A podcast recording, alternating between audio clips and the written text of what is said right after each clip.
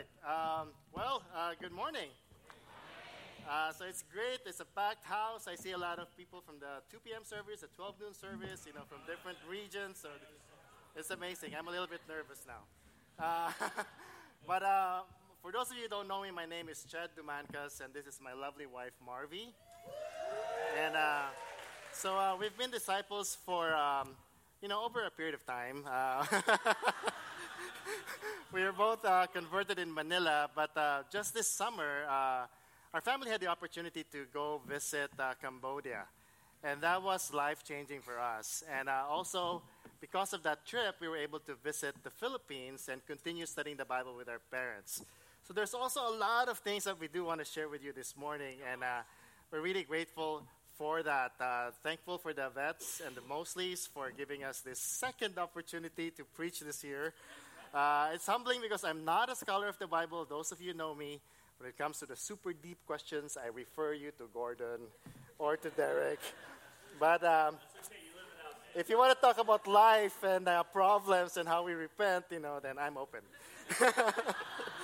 uh, but yeah, you know, given an opportunity to preach, you, you know, you get to dig deeper into the Word. Then, uh, of course, my life has to be in check. And since we knew about this like six weeks ago, it's been a really six weeks of micro scrutiny by God. And so when Jamal preached a few weeks ago and he said, you know, uh, are you a pretender? Are you a quitter? You know, when he asked those questions, I could really feel it in my heart. And I'm like, man, I got to make sure that I am as authentic as I can be because God sees through my heart. You know, when David preached last week, he also said, you know, when you, when you come up here, is it a show or is it really you're just a vessel for God to use you to be able to speak the truth in love. So I pray that this morning, that's exactly what God does. He just uses my wife and I, and that uh, you know you take us out of the picture. And I hope you find yourself in the lesson somewhere. Um, also, uh, you know, a few uh, weeks ago during our midweek series, you know, uh, Gordon preached about the roles of men and women. Well, I'm glad we could practice it now because I have my wife with me. Uh, yeah, the way we split the lesson is I'm going to share the points, but most of the God stories my wife will be sharing. So thankful for that growth as well in our church where women can actually share as well during our Sunday services. Uh, thank you so much for your prayers. Um, you know, it was a great mission trip for our family. Mari will share more about it, but it's amazing. Um, as, uh, so why don't we go to God in prayer and let's start off. Right. Let's pray. Father, thank you so much for this time. I pray that uh, you really speak to our hearts, Father, and um, help us see ourselves clearly from your perspective so that we can respond accordingly, God. And really reach out to you and draw closer to you. I pray that we leave this room, um, you know, with a determination, Father, to just continue to walk closer and closer to you to be more like you. We love you so much in Christ and we pray. Amen. So the title of our lesson today is simply Do You. It's a lesson on the road to Emmaus. So uh, the main scripture we're using is Luke chapter 24. So if you could go ahead and bookmark that part of your Bible, that's, uh, that's the story that we'll be, we'll be going through. Um, but yeah, I do want to share when the, ki- uh, when the, I call them kids, but you know, when Josh, Bryce, and uh, Alex shared, uh, that was amazing. You know, uh, I know Kylie was also there, and, you know, Isabella and Lauren, you know, uh, when you guys go out there, it's, it's incredible. It gives us a lot of vision for our own kids. You know, our own kids went to Cambodia and they served with the Handa Academy uh, to serve with the children there who get supplemental education because the education, uh, the school system there doesn't provide enough.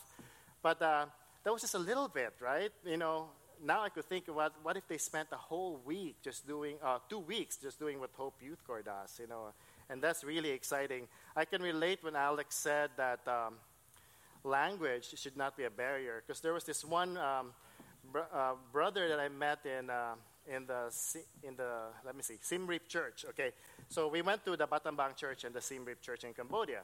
Now, um, after the midweek there, uh, where we got to preach at Siem Reap, um, there was this brother who just came up to me, and we had a difficult time conversing because he was speaking in Khmer and I was speaking in English. But basically, um, he was sharing his heart, and apparently, it's been over a year that he's been trying to get restored. But he just couldn't get to that breakthrough point, you know, where he could fully recommit himself to God. And I could totally relate because I do remember during, you know, back in my youth when there was a few months that I actually stopped considering myself as a disciple because I felt like I wasn't worthy to be a disciple. I felt like I'm not as righteous as all these brothers and sisters. But I look at my friends in the world and I also did not want to be like them. So you kind of feel alone and isolated in that middle spot. And that is what he was feeling. So in our effort to communicate, you know, despite the language barrier, he got really inspired. And so we went on, we went to Battambang, and we just heard that two days after, I mean, four days after that conversation, because we spoke on a Wednesday, that Sunday, he actually recommitted himself and got restored, and his name is Richard Vichet. So, I mean, it's amazing. That it's true what Alex said. It doesn't have to be perfect communication. The Spirit will move. And even uh, in the stories that we share about our lives, even if it's not the most incredible, awesome, you know, perfect story, God's going to use you. So let's go to Luke chapter 24 here. So the, the background is, uh, you know, Jesus had already resurrected from the dead, and the women had gone to the, to the tomb and found out that it was empty, you know, and had shared it with the rest of the disciples. And, um, and so these two disciples were not part of the original 12. One of them was Cleopas, and the other one, we don't know exactly who it was. Some say it was probably his wife. But uh, anyway, they were talking about the events that had happened over the past few days. They were walking on the way to Emmaus, which is seven miles away. So, let's turn to verse 13. Now, that same day, the two of them were going to a village called Emmaus, about seven miles from Jerusalem. They were talking with each other about everything that had happened. And as they talked and discussed these things with each other, Jesus himself came up and walked with them. But they were kept from recognizing him. So he asked them, What are you discussing as you walk along? They stood still, their faces downcast. One of them, named Cleopas, asked him, Are you the only one visiting in Jerusalem that does not know about the things that have happened here these days?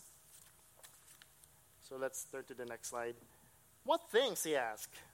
About Jesus of Nazareth, they replied. He was a prophet, powerful in word and deed before God and all the people. The chief priests and all the rulers handed him over to be sentenced to death, and they crucified him. But we had hoped that he was the one who was going to redeem Israel. And what is more, it is the third day since this all took place, in addition, some of the women amazed us. They went to the tomb early this morning but didn't find his body. They came and told us that they had seen a vision of angels who said he was alive. Then some of our companions went to the tomb and found it just as the women had said, but they did not see Jesus. So when you read this, right, and you see what was going on, of course you kind of wonder, you know, well, if Jesus rose from the dead, why is your face so downcast? And the next question that I had was, well, why didn't they even recognize who Jesus was? So I don't want to speculate, but the point is, I think I can relate, and we can relate, that sometimes we know of Jesus, but we don't really know Jesus. Which brings us to our very first point. Do you see Jesus? Point number one do you see Jesus? So I guess you're thinking, well, what does seeing Jesus really mean? Right? Seeing Jesus means, um, you know, there's just a difference about you. People know you are a Christian. There's this joy, there's this peace, there's this security. You're confident because you know that Jesus is with you all the time. And you have no doubt about it. Let's turn to the scriptures in Jeremiah chapter 17. This is the best way I could illustrate what seeing Jesus clearly means. And let's try to, you know, compare ourselves against the scripture. But blessed is the man who trusts in the Lord, whose confidence is in him. They will be like a tree planted by the water. They send out its roots by the stream. It does not fear when the heat comes. Its leaves are always green. It has no worries in a year of drought. It never fails to bear fruit. So contrast this to those two disciples Again, their faces were downcast. They were discouraged. Their hope was down because they said, But we had hoped, you know, that he would do something different, that he would approach this kingship, redemption of Israel in a different way. Clearly, they weren't excited. there was no like excitement or amazement. uh, they dwelt on the past and they did not recognize Jesus. You know, how about us? When we go through life and life hits us, right, with those uh, problems, relation, especially relationship problems, and we get all emotional, and do we still see Jesus and understand that, okay, okay, hold on, you know, I'm going through this, but Jesus is still in control? Do we normally think that, or do we just tend to dwell on the past and look at the pictures and, you know, be emotional and listen to sad love songs? You know, or, you know, what if we get hit with financial problems? You know, is our main thought like, okay, God, you're teaching me a lesson and I'm going to overcome this? Or do we stare at our bank book, even though it's never really going to change, right? Or do we stare at our Excel spreadsheet and continue to get discouraged? Or what about if we fail an exam, you know, or we hit a roadblock in our paper, final paper for class? Do you see Jesus during that time? Or do we also get downcast and say, it wasn't supposed to be this way, I'm a disciple? The interesting is, the interesting thing is, you know, in life, Jesus is always the one who approaches us. And we need to be sensitive enough to recognize that. Just in the Gospel of Luke alone, let's turn to the next slide. There's several examples here where Jesus presented himself to people. Okay? Luke chapter 5. I'm not going to read through all this, but you could see um, in Luke 5, Jesus approached Levi, that's Matthew, the tax collector, and he went to his home. Jesus went to Simon the Pharisee, and he went over and had a meal with him, and that's when the sinful woman uh, came over, right? Uh, Jesus went to a meal with another Pharisee in Luke chapter 11, Jesus went to the house of another prominent Pharisee in Luke 14, and then Jesus visits Zacchaeus, which we know about in Luke chapter 19. You know, really, Jesus comes, comes up to us. But do we recognize him when he does? Or in today's setting, since Jesus is now back with God, do we recognize it when Jesus comes to us through different people in our lives? So, if, if, what it, if what it's like to be with Jesus is being so confident and secure and unnerved by life's challenges, what is it that actually prevents us from seeing Jesus? So, um, I noted a few things here. You know, obviously, when we're discouraged, or, you know, we've been hoping and hoping and hoping and hoping hoping for something, and it never really happens. Or if there's sin in our lives. And I know that as disciples, we still fall into sin. But have we opened up about that sin? Better yet, have we repented of that sin and really put that behind us and have, are now seeking to be a much better person? Do we dwell in the past? You know, or on the flip side, do we think too highly of ourselves that even though it's really like there's this disciple who's trying to tell us something, it's just so hard for us to see what he's saying because we feel like there's nothing else that we need to repent of? Are we closely following Jesus? Or are we following from afar? You know, those two disciples, it makes you think. They were not among the twelve who distributed those baskets full of food when it multiplied. They were not there at the boat when Jesus calmed the winds and the waves. They were followers, but probably they were followers from a distance. And they just saw Jesus from a distance. You know, hypothetically, put it now in our circumstance. Are we followers from a distance, or are we closely following him? At this point, I want my wife to share. Good morning. So, all these things that's listed here that can keep us from seeing Jesus, well, honestly, obviously, I am so guilty of everything and probably more. I've known many times when every single one of these applied to my life, especially as a disciple. But this morning, I wanted to share with you the one thing on this list that was the most deadly and critical to my walk with God. It was about 15 years ago. I was in the full time ministry, and my heart just started getting critical. There were some things that I saw that I didn't agree with, but instead of trusting God, instead of understanding that this is Jesus' church, that He cares for it more than I do, I just got so deep in my critical thoughts. Why was that deadly? Because this is the one sin that I gave reasons to and I felt like was justified. Because in my heart, I felt like they're wrong. But the deal was, in the whole attempt of trying to prove something that was right and trying to make people see what was right, I had to come to grips with the fact that I was losing my heart for God. It was such a tumultuous, it's the darkest time in my life. If you would ask me right now, was there ever a time when you feel like you were not right with God? It was at that time, ironically, I thought I was trying to do something right. But there I was in the fields when I had stopped going to church deliberately for three weeks to prove a point. Out in the fields, I was like a deranged woman, crying out to God to show Himself to me again because in the midst of all that, I could not feel him anymore. It was deadly. But I wanted to share that with you because I want all of us to just be encouraged with the fact that, hey, we're all going to go through these things.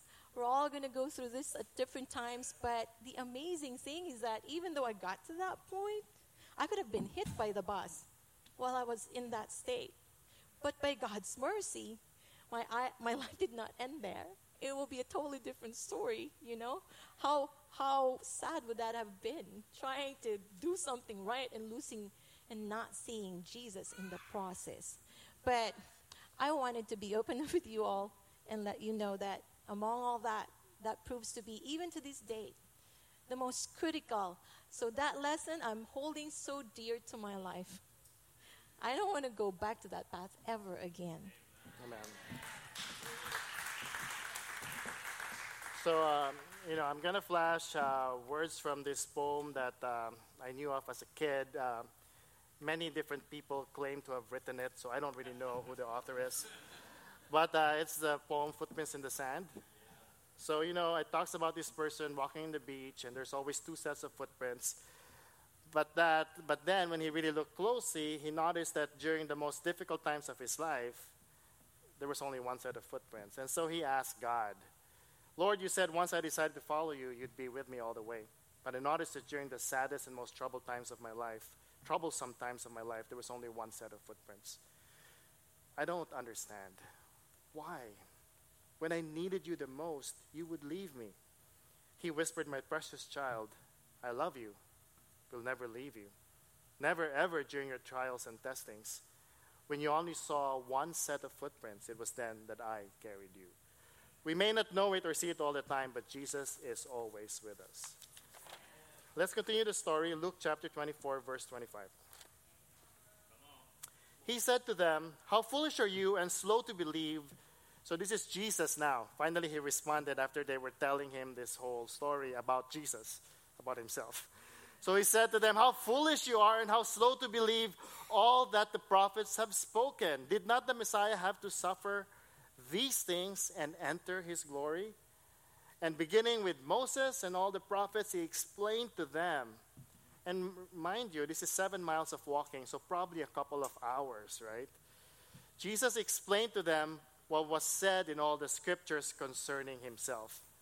As they approached the village to which they were going, Jesus continued as if he was going further, probably wanting to talk more. But they urged him strongly, Stay with us, for it's nearly evening. The day is almost over. So he went in to stay with them. Let's pause there for a minute. If you notice, even after going through this extensive like recap of like, you know, this is the fulfillment of the scriptures, you know, that this was God's plan all the way, that, you know, you would be washed by the blood of a perfect animal every time you sin, but obviously that wasn't working out. So there needed to be the perfect sacrifice to redeem us of all our sins forever and his resurrection would be the vindication, right, of, the, of, of you know, uh, basically the declaration of victory over death, and so that once and for all this is available for you if you choose to believe.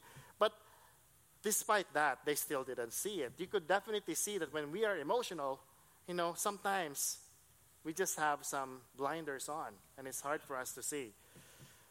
Verse 30 Jesus did not give up, he was very patient. When he was with them at the table, he took bread, gave thanks, broke it, and began to give it to them. Then their eyes were opened, and they recognized him. And he disappeared from their sight. They asked each other, Were not our hearts burning within us when he talked with us on the road and opened the scriptures to us? Finally, they saw Jesus at that point. So, what did Jesus do? Well, first of all, I appreciate Jesus, man, so much patience. How many times has it been when we have an appointment with a disciple or somebody that we're studying the Bible with, and we spend an hour and a half and they still don't get it, and we're just about to give up? And we're just about to look at our watch and say, you know what, uh, I think we'll just continue this next time because, uh, you know, I got to move on to my next appointment. Jesus doesn't stop. When we don't get the point and we don't see him, he doesn't stop. He kept on sharing the scriptures. What did he do exactly? He did four things, and this is interesting. He had a conversation with them, he explained the scriptures to them, he stayed with them and had a meal with them. He took bread, gave thanks, broke it, and gave it to them. What does that remind you of? Exactly. It's like Acts chapter 2. They devoted themselves to prayer, to the word, to fellowship, and communion. Their eyes were opened and they recognized him. Point number two do you see God moving? Do you see God moving? You know, we chose this point to emphasize that all of those things the fellowship, the prayer, the explanation of the word, and the meal. So, you know, a meal is communion.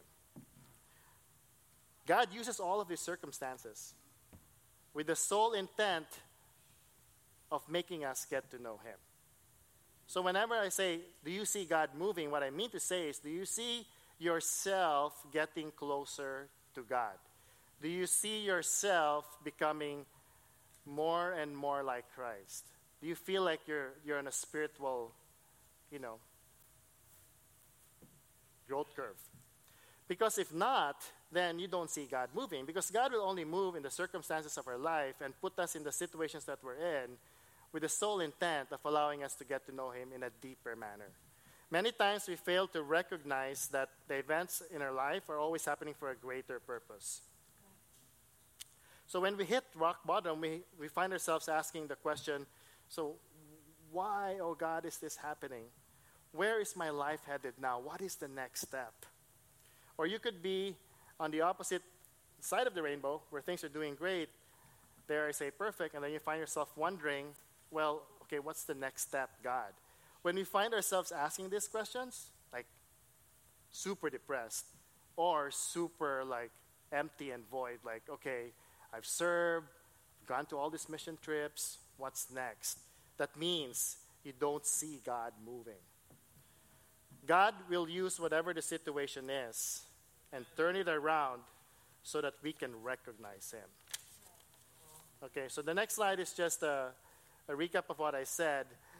But uh, notice that the two disciples asked each other, Were not our hearts burning within us while He talked to us on the road and opened the scriptures to us? So the question is Have we felt this recently where our hearts had been burning? I definitely felt this recently. You know, uh, again, I mentioned that earlier, but when Jamal preached, I felt that in my heart when he asked those questions. Because while I'm not a full quitter, there are some aspects where I do tend to quit. A tough study. You know, somebody has so many questions that I feel like we've covered already. You know, um, part of me wants to feel like maybe this is not a time for him to be a disciple. Am I a pretender? When Jamal asked that question, you know, of course, you know, uh, sometimes too, like, you know, David mentioned it last week. When you go into the office, you know, do you come there ready to serve? And I was talking to him after his lesson. I was saying, it is so hard because in the corporate world, you come in confident. You have to come in like ready to just, you know, yeah, yeah, yeah, I got it covered. Okay, this is what you'll do. This is what you'll do. You, you come across confident, but you don't really come across ready to serve. Uh, that wasn't definitely my heart. That's not my heart every single day. So uh, I was convicted by that. God was, you know, that was burning in my heart. So uh, he, David also mentioned, what do we tend to do first when we hit a situation? Do we pick up the phone and seek advice? Or do we ask for people or post on Facebook, can you please pray for me? You know, or do we do what Jesus did, which is to pray? That was convicting Is God talking to you right now? Is there, think about it, is there a person in your life right now that is telling you things that you don't want to hear, but unfortunately are true? Is God convicting you through a scripture, a verse that you've read recently? Maybe it's a song that you hear in the radio while driving, and you know that you have to act on it. Is there an issue in your life that you're just postponing, but you know that you have to face it eventually? Well, God is prompting you to face it right now. How was your last prayer time with God? What burned in your heart? And I'm just going to throw it out there. I know you all are open, but if you have unconfessed sin, you know, is God trying to pull that out? Then grab someone today to have someone pray over you and you can open up and walk in the light. At this point, I want my wife to share again. Oh, okay. That's okay. Okay, um, well, I just want to share quickly about God moving. The amazing thing is, a lot of times, I do need to see God moving in other people's lives. And then I get inspired and I start seeing Him moving in mine. But our trip to Cambodia did exactly that. You know, when we were approached and given the opportunity to go and serve and be able to encourage the church there, I will tell you flat out, we were served and encouraged That's so right. much more. This is just like a few of the photos, but um, the, the language, it's true. One time we were singing, um, it's Khmer, so we don't know the song. So finally, when the song came and I recognized the melody, I was fired up. I was singing in English at the top of my voice, right? And then Anna O'Brien comes to me and says, Marvy, don't sing, just lip sync. Don't say, don't, don't be loud. I'm like, oh. And then she had to pull me aside and say, you throw them off when you sing al- uh, out loud in English. I'm like, oh, I thought I was being encouraging. Okay, I'm sorry. So I had to stop, right? Anyway, but the amazing thing about the Battambang church is this: when you hear the stories of their lives and how God moved, That's right. it's it's like it will make your jaws drop. I will pick one. There's a brother who's so giving. He's so fit for his age. He's always happy. You know what his story is? He's one of the sole survivors. In fact, he was the sole survivor in his whole family under the Khmer Rouge. The rest of his family was killed during that time. But you see this guy, this brother now, you won't even, t- you can't tell. I was amazed, but all throughout, through all of the, in every single one of them has such incredible story to share. Some of them saw their family members murdered in front of them. Some of them lost family members in the line because of the landmines. It's still ongoing, but you could hardly tell. It's amazing. It is so true. Wherever, regardless of the race, the religion, our history, God moves in people's lives in such an incredible way. So I wanted to share that about Cambodia, and I would encourage every single one of you go to other churches. Yep. It's ama- I mean, you will you will understand the unity of the body of Christ when you start going to different places. It's amazing. Amen. Let's bring it to a landing now and read the rest of the story. So, verse 33. So, Jesus disappeared, right?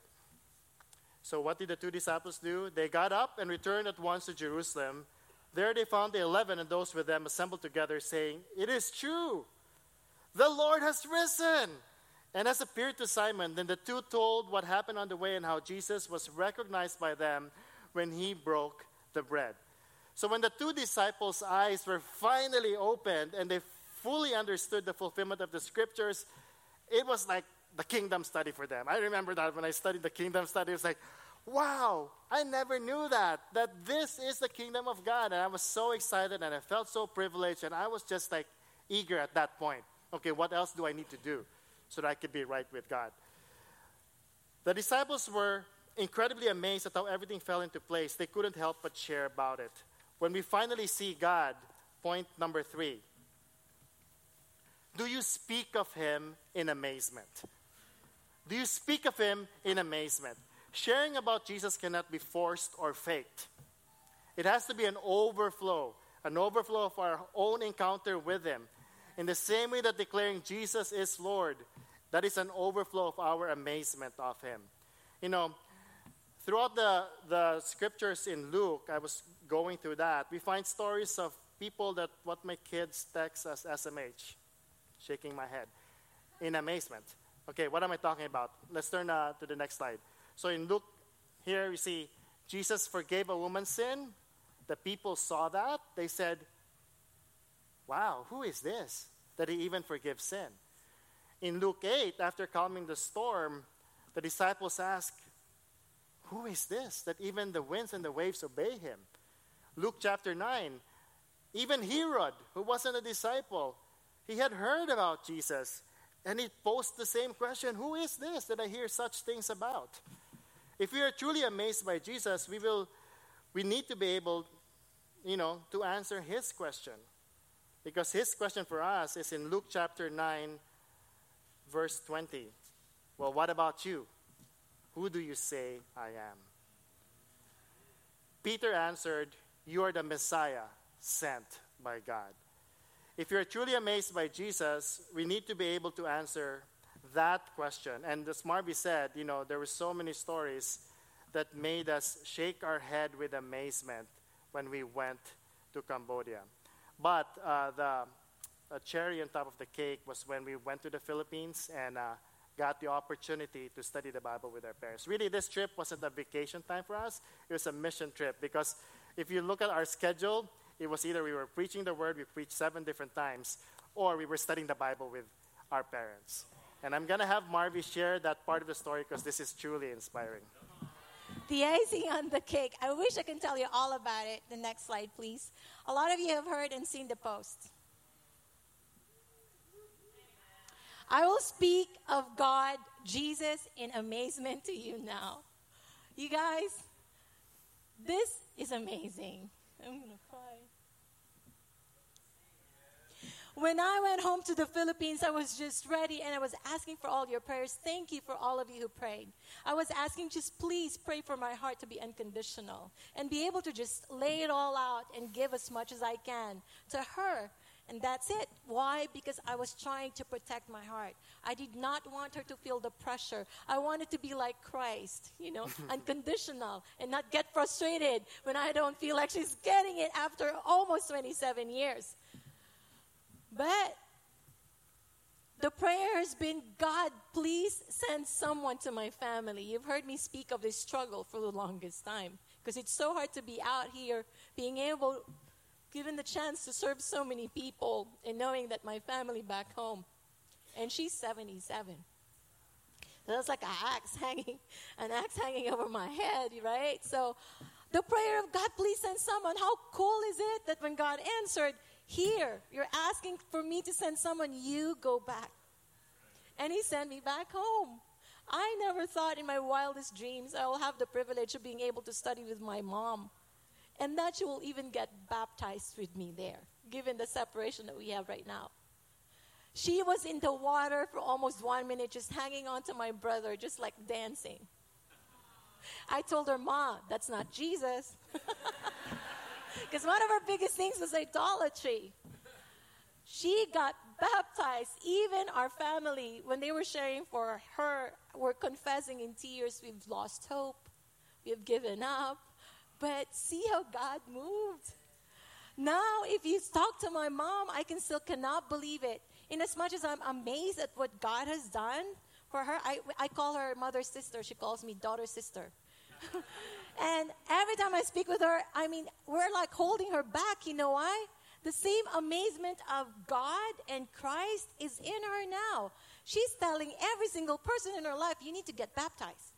And now she's looking forward to this huge conference in the province where she grew up because my cousins are solid, staunch Catholics. They have life size I was telling him they have life size idols. I'm not kidding. It's freaky. You go in the house at night, you'll be, whoa. But that's who they are. But she was already telling us, I want to go there. She's preparing to go to the conference because she's like, I want to go there and tell them they need to get rid of those and they need to be baptized. We're trying to hold her back because I'm like, Ma, remember how much it took you to sit down, you know, explore the Bible, look at God's word, etc., etc. But she's fired up, incredibly amazed. at what God has done in her life. That amazement is not, is not exclusive, believe it or not, is not exclusive to one family or person. It is available to every single one of us. Amen. Thanks, Annie. Yeah. You know, it's, it's funny because it's so true. Um, you know, um, my mother in law is a prayer warrior. And so she constantly prays to Mother Mary. And all of the answered prayers in her life was through Mother Mary. And so we had to go through a lot of scriptures to show her that, you know, Mary in her life is kind of like what Moses was to the early church. Like he was used by God to usher in the church, but really it's Jesus who is building up this church. And so when, he, when that finally clicked in her mind, she was like, So it was really Jesus behind all the answered prayers? yes. You may have coursed it through Mary, but Jesus heard your prayers. And so that's why she's so fired up to tell them, you know what, it's not all these saints. And they do sew those clothes for those saints, you know. It's not the saints who are answering our prayers, it's really Jesus. And we need to make him our Lord. So, on the other hand, my parents have also studied the Bible, and I'm so um, excited because my parents are evangelicals. So, they're like super active at church, okay? They know the Bible and all that. But they recognize that they need to be disciples. And so my mom has actually made that decision. My dad is already smiling and just telling me, just give me a little bit more time, Tristan. You know, just give me a little bit more time. But that's very different. Before, they would not even consider being a disciple. My mom just has to finish studying the Bible because we want to, you know, make sure that she understands lordship and, uh, you know, the church and all these uh, final studies. But uh, she's ready. She's just counting the cost in fact, she said, You know what? I don't need to count the cost. I want to be a disciple. But we're just the ones telling her, Well, we need to go through a few more scriptures, Mom, before we baptize you. So thank you again for, that, for your prayers. It is true that our idea of a miracle, of what is really challenging to our faith, is different for every single one of us. So let's not censor our God stories. This is what I realized when we go, when we went to Asia, and it's true, we went there to serve, but we were served more. If you just share about your life here in America, whatever it is, they get inspired.